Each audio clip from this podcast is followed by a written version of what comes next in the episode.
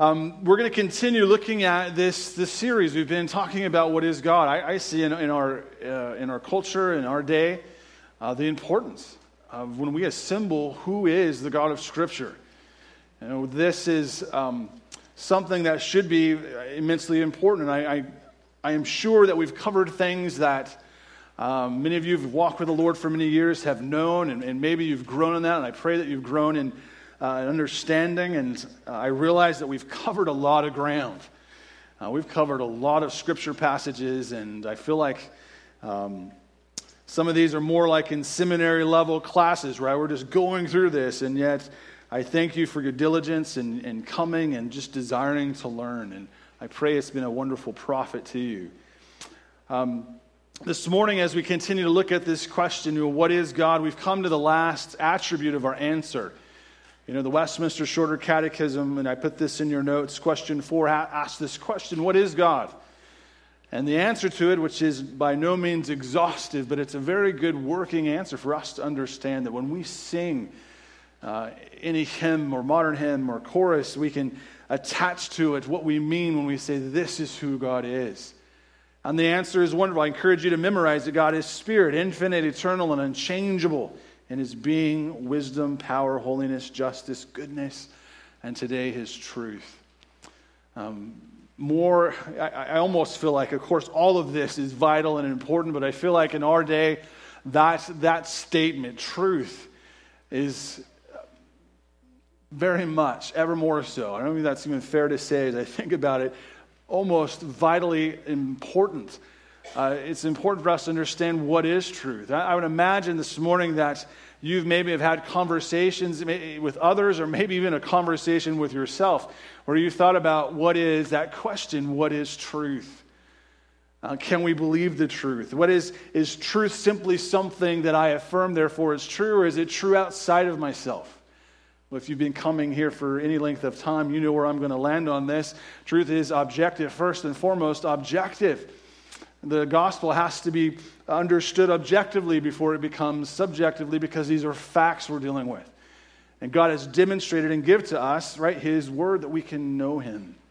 But it's a question that we need to understand. I would imagine that we've, we've felt this way that, that what is right, what is true, what are these things? And maybe you've come to a conversation with someone who disagrees with you and you realize that no, both of us can't be right.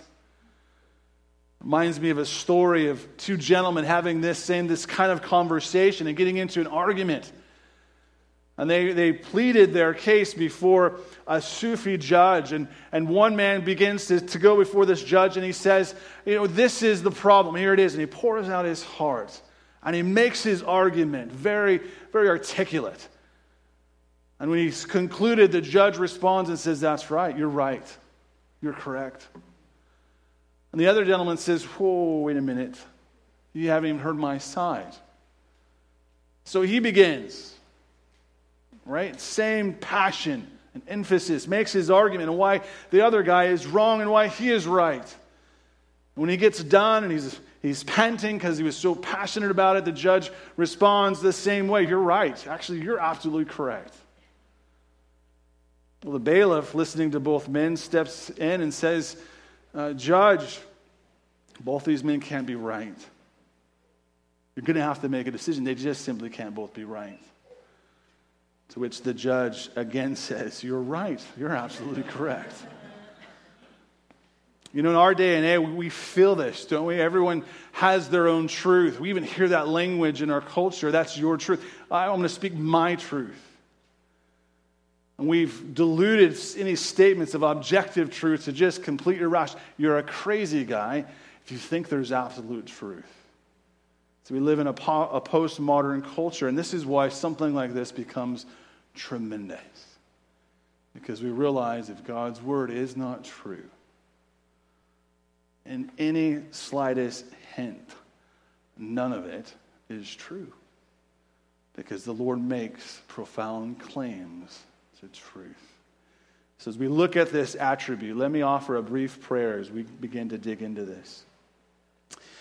Father, again, we thank you that we can come before you and call upon your great name as we come before you in the name of our Savior Jesus.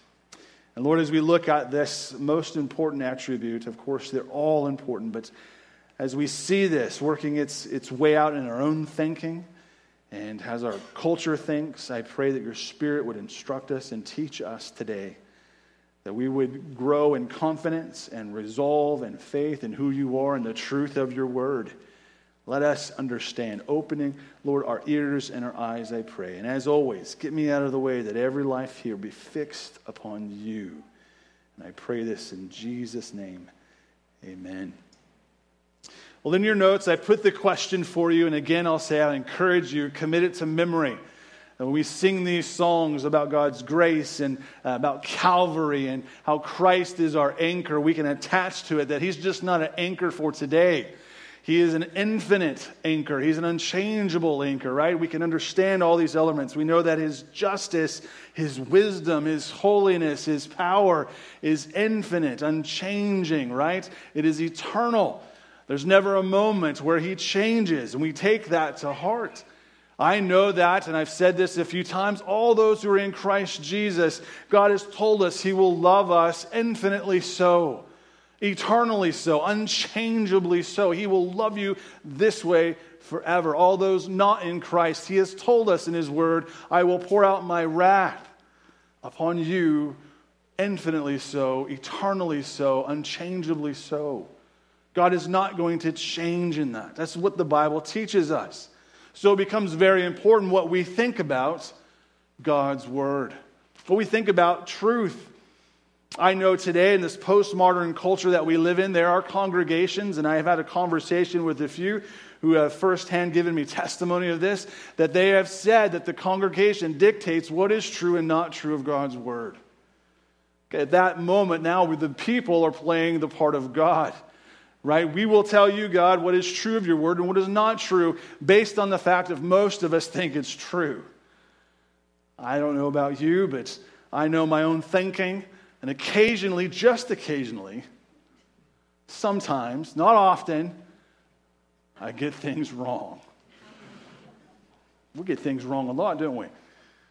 And we see this thinking in our culture, right? It's upside down. We think we are above, and unfortunately, this is true of God's church, we are above Scripture. Right? This is the postmodern mind. We are the rational mind. We are above all these things. And, and we only believe in science until we don't like science anymore because it tells me my gender. Right? Doesn't fit the narrative. But what's interesting is this is not a new question. What is truth? Many of you have, have been in church many times. You've read the Bible. You may have come across this very question when Pilate asked it of Jesus.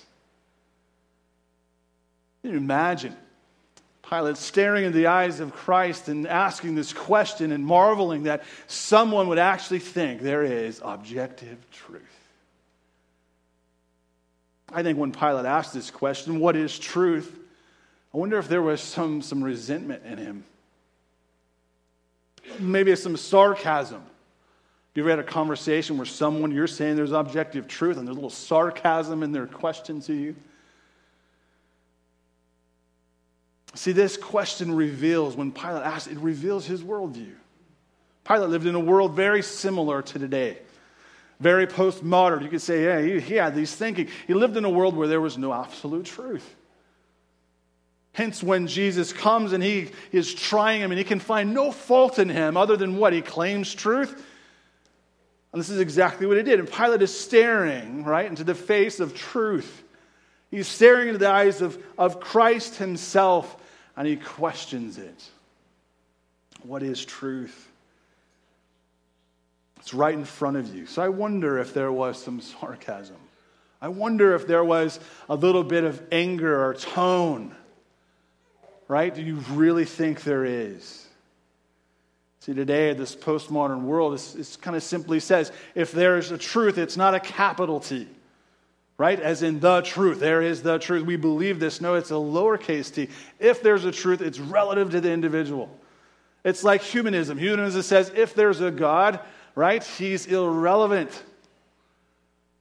We have no business with him. We don't even waste our time with him. Because we believe in science until science tells us when life begins, then we disagree. Science tells me if I'm a male or female, then I disagree. That's the, the, the rationale of our culture. So, if this is true, if there's no objective truth, you realize there's no objective truth. If God's word is not true, because he makes profound claims to its truth, no one can be saved. No one definitely can be sanctified. No one can be redeemed. No one can be strengthened.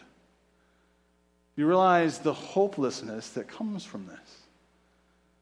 Do you realize today people like to say, well, I don't know about certain elements of truth, but, but I like Jesus? Well, Jesus told us what he thought of truth. He said to sanctify them, Lord, in your truth. Your word is true. So if we reject God's truth, we have to reject Christ. Do you see the thinking? Jesus had full conviction. The word is true. See, we have the word today. John tells us, John 8, 31 through 32, that, that we can be set free, right? So Jesus was saying to those Jews who had believed him, if you continue in my word, there's our Bible reference, then you are truly disciples of mine, and you will know the truth, the truth will make you free. Without God's word being true, is there any hope of redemption? There is not. So it matters big time what we think about the Bible and its truth. I put a rhetorical question in my notes.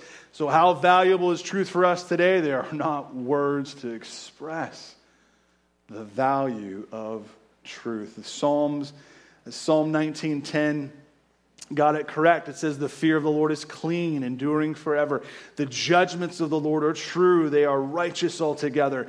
They are more desirable than gold, yes, than much fine gold, sweeter also than honey and the drippings of the honeycomb. That needs to be our resolve today.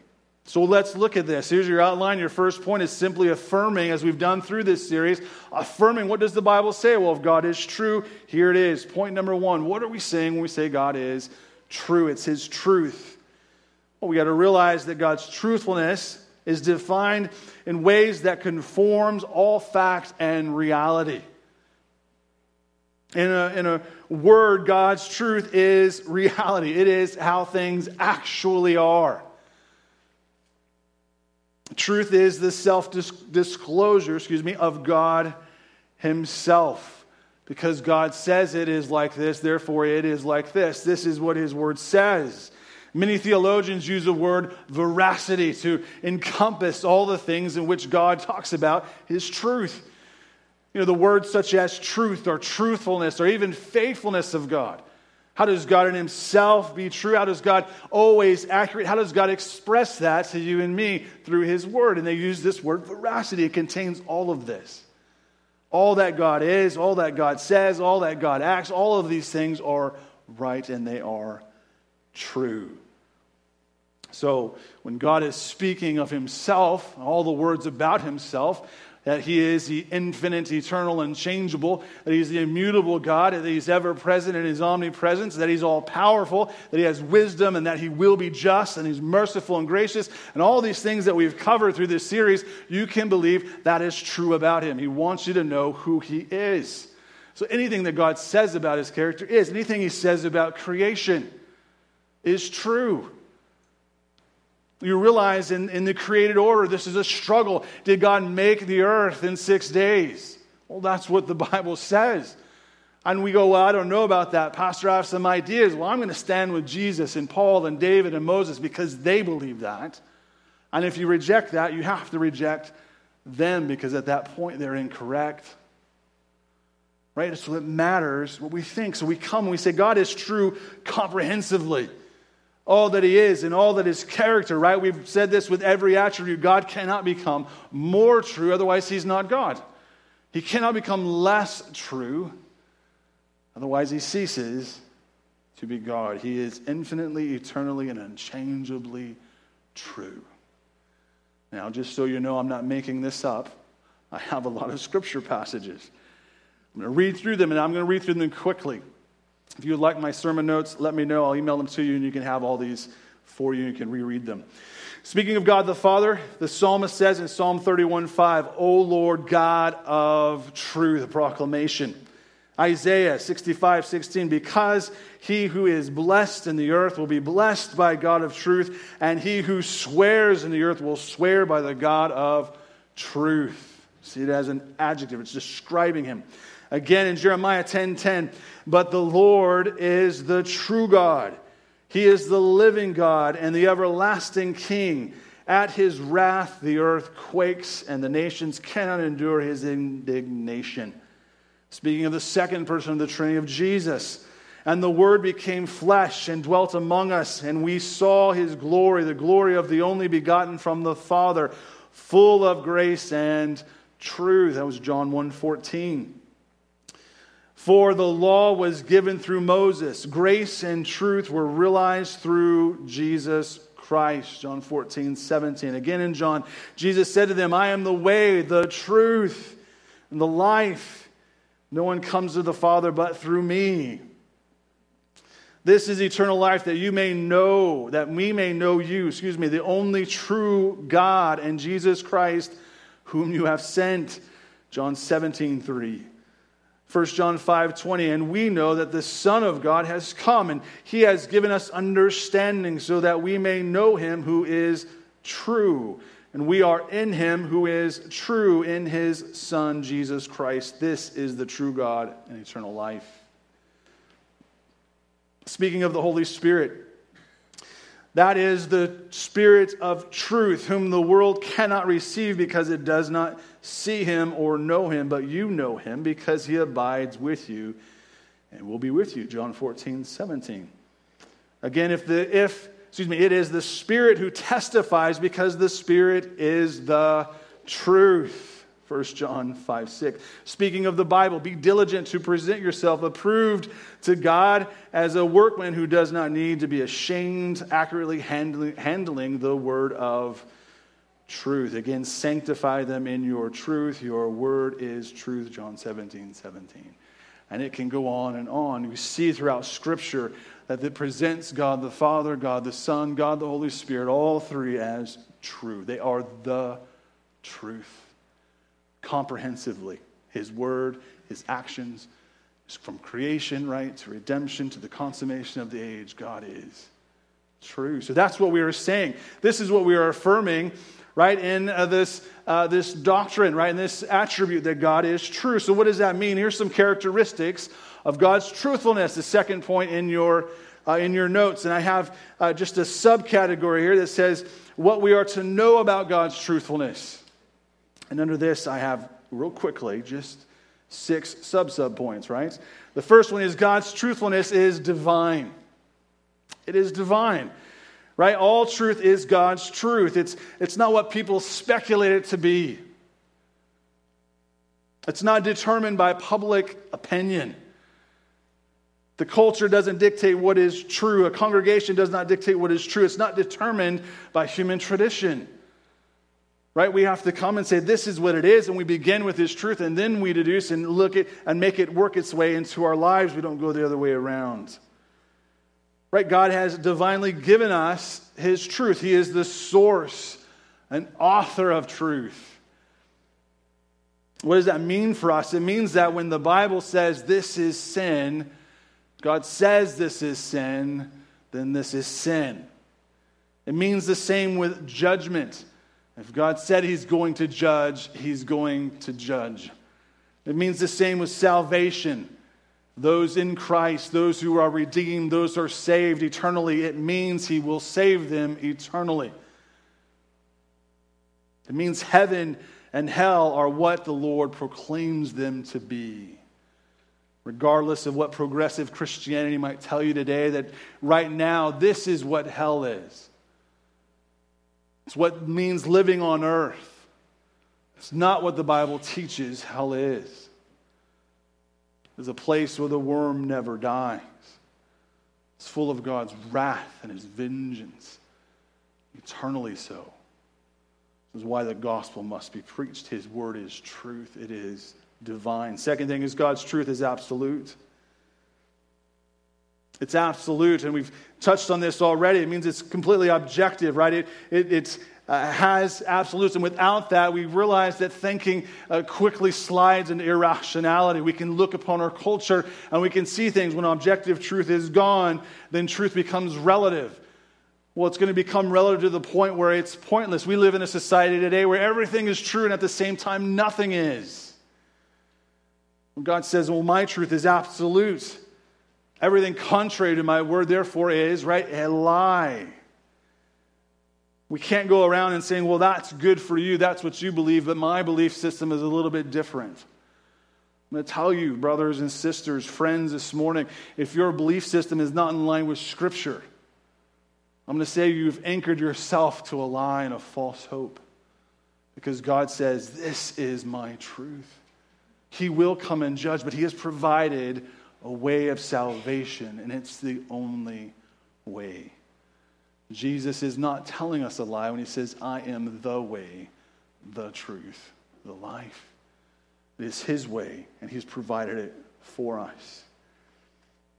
Today, it's common to hold opposing views together. This is the postmodern mind where we can hold together with complete and sincere conviction things that completely contradict themselves. I would encourage you and say, if that's not in line with Scripture, reject it, repent of it, and believe on the Lord Jesus Christ. So we see it's divine, it's absolute, it's also singular. You notice that when we read some of those passages, it wasn't just truth, it was the truth. Scripture puts a definite article attached to it. Right? He's not talking about different truths in the ways of, well, this is my, my understanding of the truth, so therefore this is what it is. No, the scripture speaks of the truth. There is one truth. It's not a collection of ideologies. It's not borrowing from other religions and philosophies. It doesn't take from those things. No, it's founded solely and singularly in God's Word. It is from God. It never contradicts, and it's always consistent. It's singular. I love this quote from Steve Lawson. He says, speaking of the truth, it presents one origin for the universe, one problem of the human race, one way of salvation, one way of holiness, one standard for the family, one plan for human history, one consummation of the age. Great quote. There is one truth, it is God's way. We see it's divine, it's absolute, it's singular. We also realize that it is objective. And here is what I mean by this is that truth is propositional. God has given us words. He didn't give us a book full of, of pictures, did He? There was a bunch of pictures in there, and we can interpret that a lot of different ways. I don't know if you've ever been to an art gallery and come across some things that just move you and things you go, I don't know what this artist was thinking. I've seen some of those. Maybe I'm just a little bit shallow, but it's not like that. The Word of God is not to be treated that way. There are nouns and verbs, right, and adjectives and definite articles. There are ways in which we can parse these things out and understand sentence grammatically, and we can understand this is what it is, in fact, saying. It's a historical grammatical approach, right? We understand Scripture. We can come at this. Now, the Holy Spirit may apply that a difference to every single one of us, but we know this is what the Scripture teaches. It is objective, it is God's truth. It never speaks out of both sides of its mouth. It never changes. It doesn't uh, change to suit the crowd or suit the situation or to make things easier for you. It's always true, and this is what we need it to be. So it's divine, it's absolute, it's singular, it's objective, it's also, again, unchangeable. We know that God is infinite, eternal, and unchangeable. So his word, his truth, is infinite, eternal, unchangeable. So this is confident. The same truth for Moses is truth for us. The same it was for David and Paul is true for us. It's, it's true yesterday, it's true today, it'll be true tomorrow. Right will always be right, wrong will always be wrong. We don't wake up tomorrow and say, you know what, these sins now can be justified. No.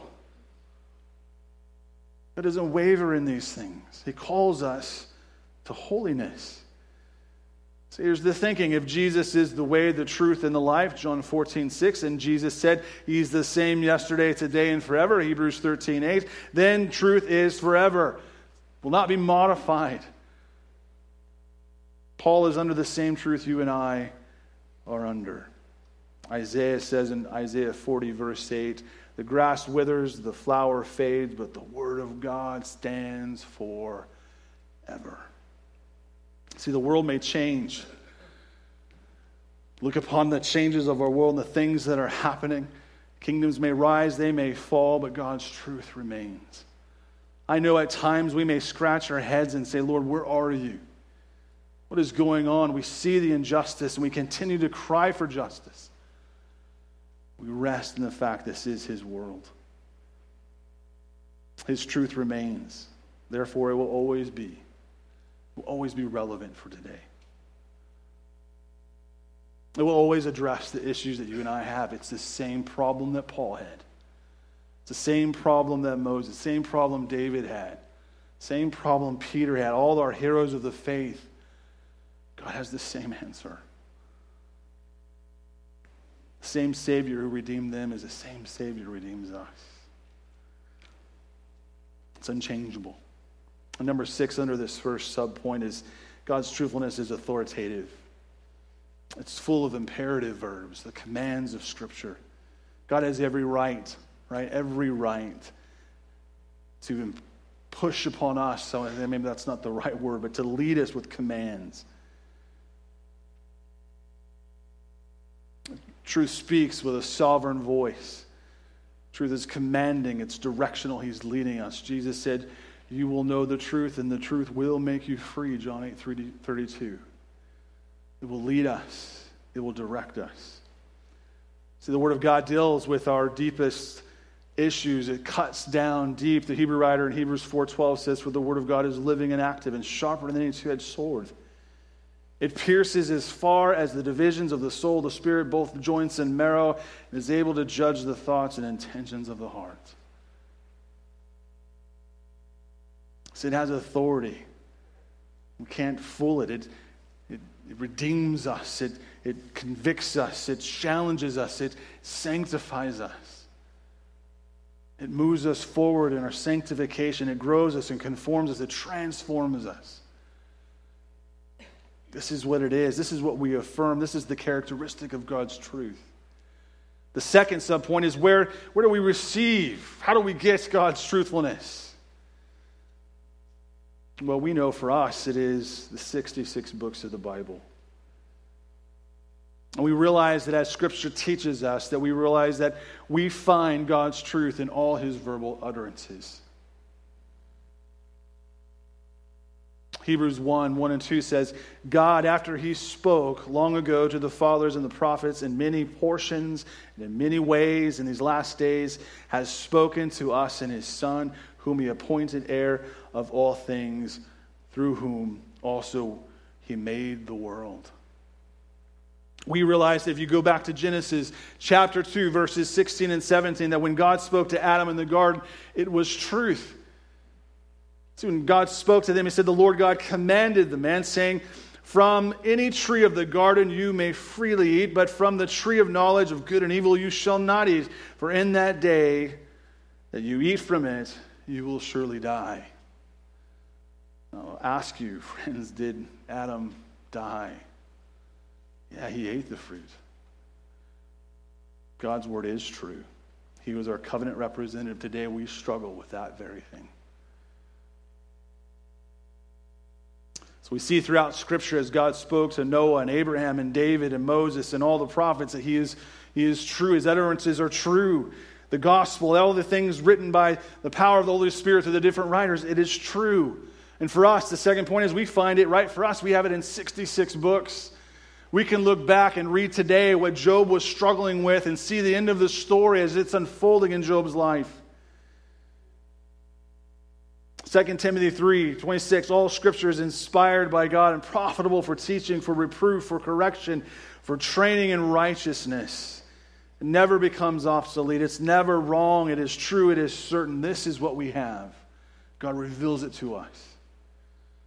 There's one other element under this that you must be aware of. You know, where do we receive God's truthfulness, His utterances, as the scripture was written? Number three, on Judgment Day, when God speaks, it will be true.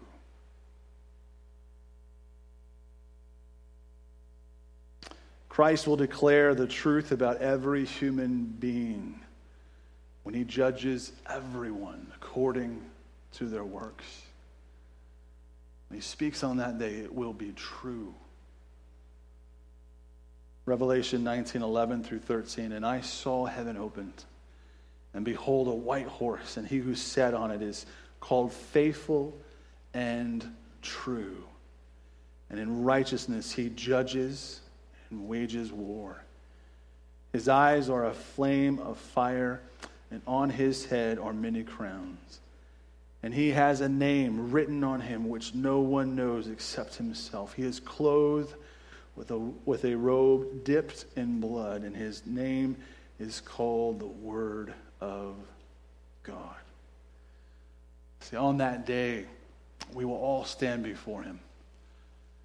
And everything, the works, our sins will be exposed. And we will either claim Christ or we will attempt to stand in our own righteousness. Whatever God says on that day will be true. His word is true.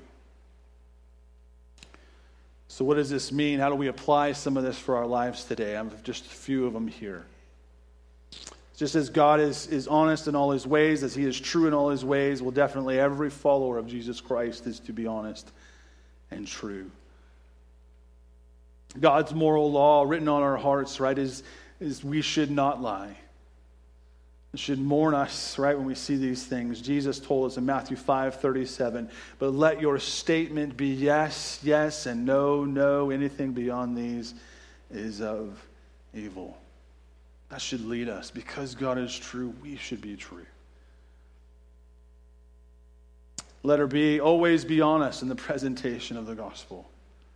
I realize today that there are some things that maybe we want to kind of skip around and not say. It's not a popular uh, thing to say that if someone is in sin and they don't repent, guess what? You're heading to hell. That's not very comforting. But there must be an element of wrath. People who don't uh, understand a need for a Savior is because they don't understand right, the wrath that come of those outside of Christ. We have to be honest. Doesn't mean we don't do it without love. Absolutely, we do it without love. We do it, excuse me, with love. Listen to Paul. He says, But uh, we have renounced the things hidden because of shame not walking in craftiness or adulterating the word of God, but by the manifestation of truth, commending ourselves to every man's conscience in sight of God. You know, it's popular today that pastors have a hesitancy, and even, even followers of Christ would have a hesitancy to speak the gospel, but this is what needs to be shared. Charles Spurgeon in his day had the same issue, the same struggle, even speaking and writing to pastors who would put the gospel as a lion and would cage it up, and they would uh, put themselves in front of it to defend it, to protect it. And his response was simply, let it out. Let the lion out. Don't be afraid of what the gospel says. Don't be ashamed of what the gospel says. For it is the power of God for every soul that would believe. See, spend time reading His Word. If it is true, get it in your life. If you're not reading it every day, then it's time to assess your schedule.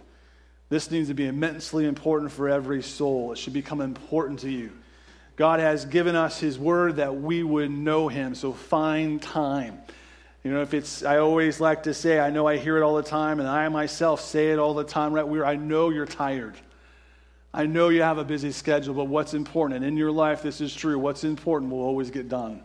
The Word of God needs to become very important to you. It's true to every philosophy of the age, right? What you spend your money on shows what's important to you. It demonstrates itself in your life. Well, if God has given us His Word, get it in you. Find a time, if it's recording it or putting it in the car, playing it, whatever it might be, find a time to get the Word of God in your life. Listen to John in John uh, 4 6, 1 John 4 6. He says, We are from God, and he who knows God listens to us. He's talking about the apostles' doctrine. He's talking about the gospel. We listen to it, we get it in us. he says, He who is not from God does not listen to us. By this we know the spirit of truth and the spirit of error. Is it important to you?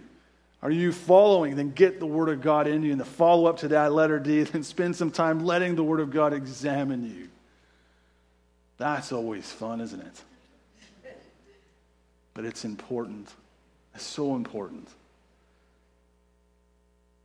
The other day, a few of us in the morning got to visit a church and doing some work with a men's ministry, and I was just immensely encouraged to see men serious about the Bible, but what stood out was their leader. And the pastor took time to simply share with the men the struggle in his own life. This time of confession, this time of seeing it in him and the multitude of the few people, I was a few that he had to go and make right. It may seem like a minor thing, but we need to let the Word of God hit. We need to let it speak.